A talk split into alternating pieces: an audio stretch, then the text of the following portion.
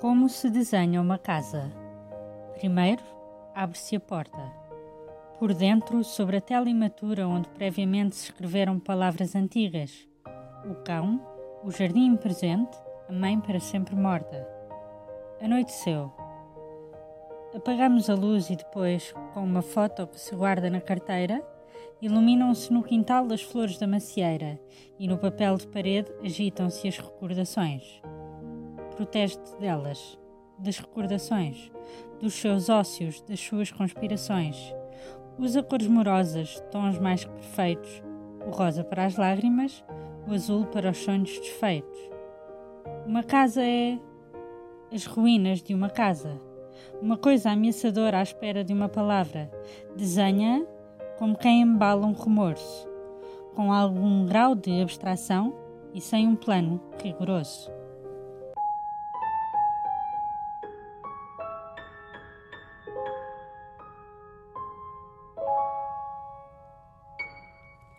É assim que Manuel António Pina, jornalista e escritor português, premiado em 2011 com o Prémio Camões, descreve uma casa.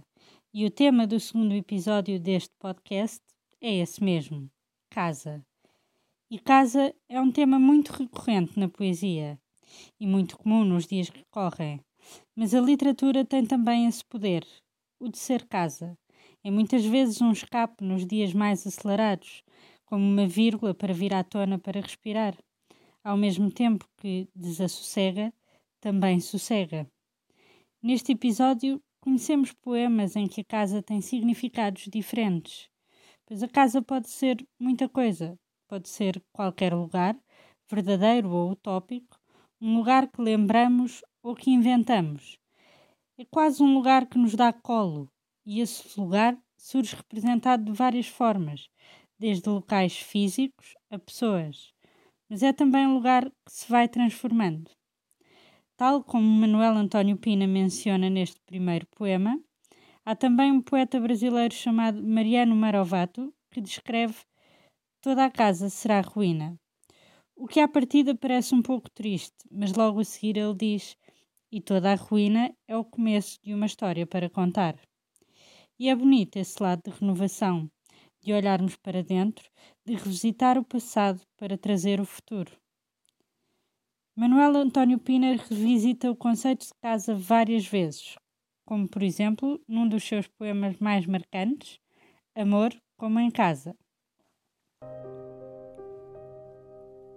Regresso devagar ao teu sorriso como quem volta à casa. Faço de conta que não é nada comigo. Distraído percorro o caminho familiar da saudade. Pequenas coisas me prendem, uma tarde num café, um livro.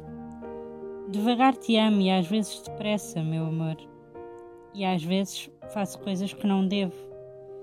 Regresso devagar à tua casa, compro um livro, entro no amor como em casa.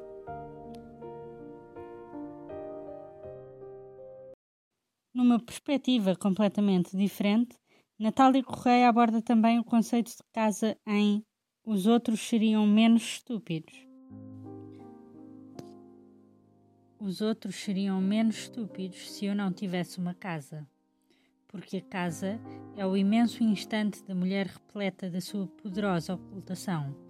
Ser-se humano é ser-se forçosamente vizinho, um tato de toupeiras que se buscam na nossa exasperante invisibilidade, uma incurável cegueira infligida por uma proximidade impalpável mas dado que os cegos são, por mítica verosimilhança, obrigatoriamente videntes, os vizinhos sabem tudo o que não se passa na nossa casa.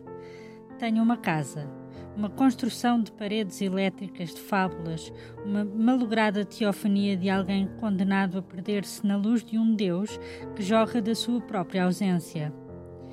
Tenho uma casa no que sou externamente divina involuntariamente incrível, compacta de todos os malefícios naturalmente atribuídos a uma deusa cujo único milagre é não ser deusa. Da minha casa têm dito tudo, tudo o que se pode dizer de uma deusa que paga imposto profissional. Tudo menos a verdade, que é simples como eu não conhecê-la e não pensar nisso porque não pensar nisso é a última esperança de virmos a conhecer seja o que for. Dizem, por exemplo, que com o intestino grosso de um jovem que sofria de asma por mim, fiz um fio para lançar um papagaio que era o seu coração alarmado de amor. Dizem também que frequentemente me veem a descascar a pele da cobra que sou, por amor de uma abadesa que é eu mesma, sugando por uma palhinha o pus do meu striptease fantasmal. Agora, os outros vão ficar um pouco mais inteligentes, dessa inteligência que a decepção de não haver deuses faz desabrochar, porque eu dou uma festa, a festa da minha abdicação de deusa, na qual devolvo aos meus vizinhos os olhos que lhes arranquei tendo uma casa. Uma caixa de música que, pela salvação dos meus carrascos, ponho a funcionar. Estão todos convidados. Entrem. Já o escritor e sacerdote José Tolentino Mendonça descreve a casa como uma sintonia de opostos no seu livro Pequeno Caminho para Grandes Perguntas, questionando-se sobre de que falam as casas. As casas são uma máquina de habitar, é certo, e desempenham um papel-chave na construção da nossa experiência humana. Mas todas as casas falam pela presença ou pela ausência de outra coisa que está para além delas. Falam disso, do que um humano é, matéria ao mesmo tempo sucinta e imensa de fazer espanto. Falam do conhecimento que só é verdadeiro se alojar em si a consciência do que ignora hoje e ignorará até ao fim.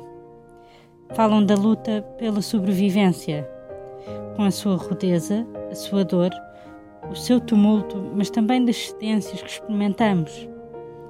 Falam da intimidade, a quem e além da pele. Falam do silêncio e da palavra, que muitas vezes se contradizem e outras não. Falam do cumprido e do adiado, do sono e da vigília, do fraterno e do oposto, da ferida e do júbilo, da vida e da morte. Oh, as casas, as casas, as casas. O final deste poema é uma alusão ao famoso poema de Rui Belo. Oh, as casas, as casas, as casas. As casas nascem, vivem e morrem. Enquanto vivas, distinguem-se umas das outras distinguem-se designadamente pelo cheiro, variam até de sala para sala. As casas que eu fazia em pequeno. Onde estarei eu hoje em pequeno? Onde estarei, aliás, eu dos versos daqui a pouco? Terei o caso onde reter tudo isto? Ou serei sempre somente esta instabilidade? As casas essas parecem estáveis, mas são tão frágeis as pobres casas. Oh, as casas, as casas, as casas, mudas testemunhas da vida. Elas morrem não só ao ser demolidas, elas morrem com a morte das pessoas. As casas de fora olham-nos pelas janelas. Não sabem nada de casas os construtores, os senhorios, os procuradores. Os ricos vivem nos seus palácios, mas a casa dos pobres é todo o mundo. Os pobres, sim, têm o conhecimento das casas. Os pobres, esses, conhecem tudo. Eu amei as casas, os recantos das casas. Visitei casas, apalpei casas. Só as casas explicam que exista uma palavra como intimidade. Sem casas, não haveria ruas. As ruas onde passamos pelos outros mas passamos principalmente por nós. Na casa nasci e hei de morrer. Na casa sofri, convivi, amei. Na casa atravessei as estações. Respirei. Oh, vida simples, problema de respiração.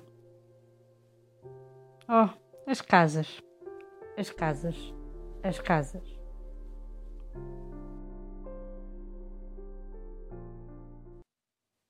Se iniciamos este episódio com o poema Como se desenha uma casa de Manuel António Pina, então não podemos esquecer o poema Como se constrói uma casa de Pedro Taman, poeta português nascido em 1934.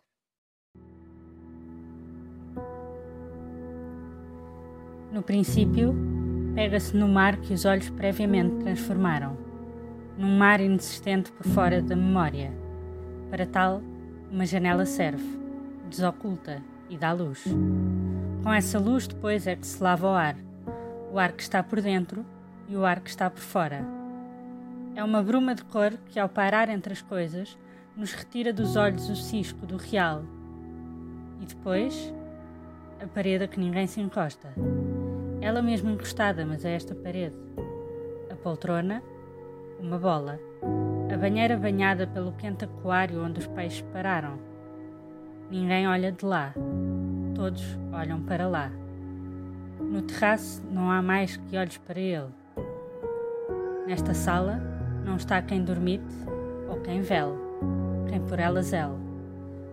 Só do lado de cá está quem a fez pele. E assim passou a ser uma casa de ausência.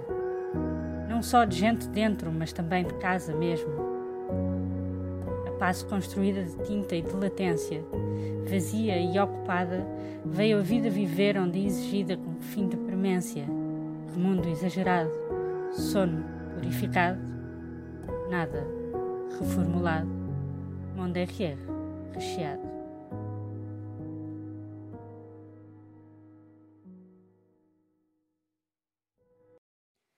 No livro Casa, edição do lado esquerdo, encontramos o poema Contra Casa, de Patrícia Baltazar.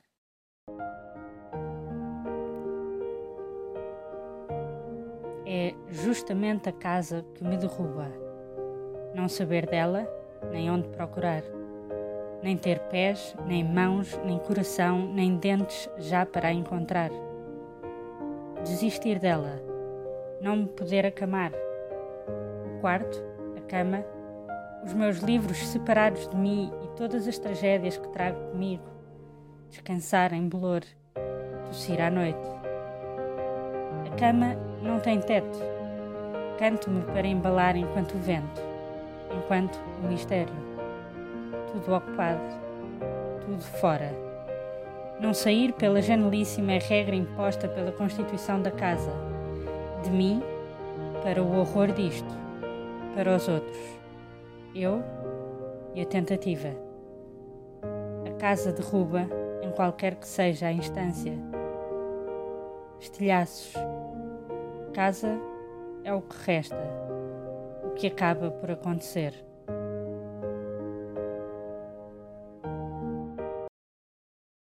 Já André Tecedeiro, no mesmo livro, descreve casa de forma muito sucinta.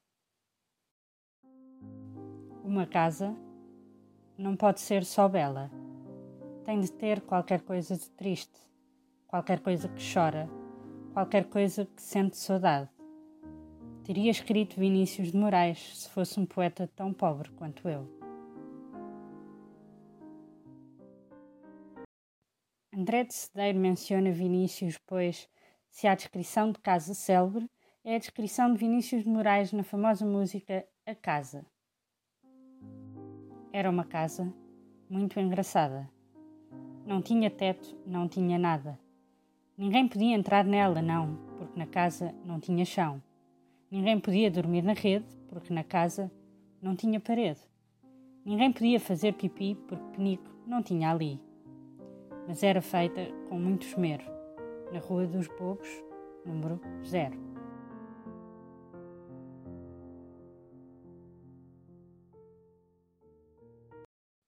Adélia Prado, poeta brasileira nascida em 1935, descreve a ideia de casa várias vezes na sua obra. Como tal, terminamos este episódio com um poema com o mesmo título, A Casa.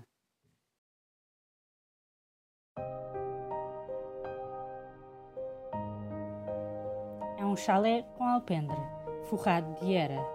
Na sala tem uma gravura de Natal com neve. Não tem lugar para esta casa em ruas que se conhecem, mas afirmo que tem janelas. claridade de lâmpada atravessando o vidro, um noivo que ronda a casa, esta que parece sombria, e uma noiva lá dentro, que sou eu. É uma casa de esquina, indestrutível. Moro nela quando lembro, quando quero acendo o fogo. As torneiras jorram. Eu fico esperando o noivo na minha casa aquecida. Não fica em bairro esta casa infensa à demolição. Fica num modo tristonho de certos entardeceres, quando o que um corpo deseja é outro corpo para escavar. Uma ideia de exílio e túnel.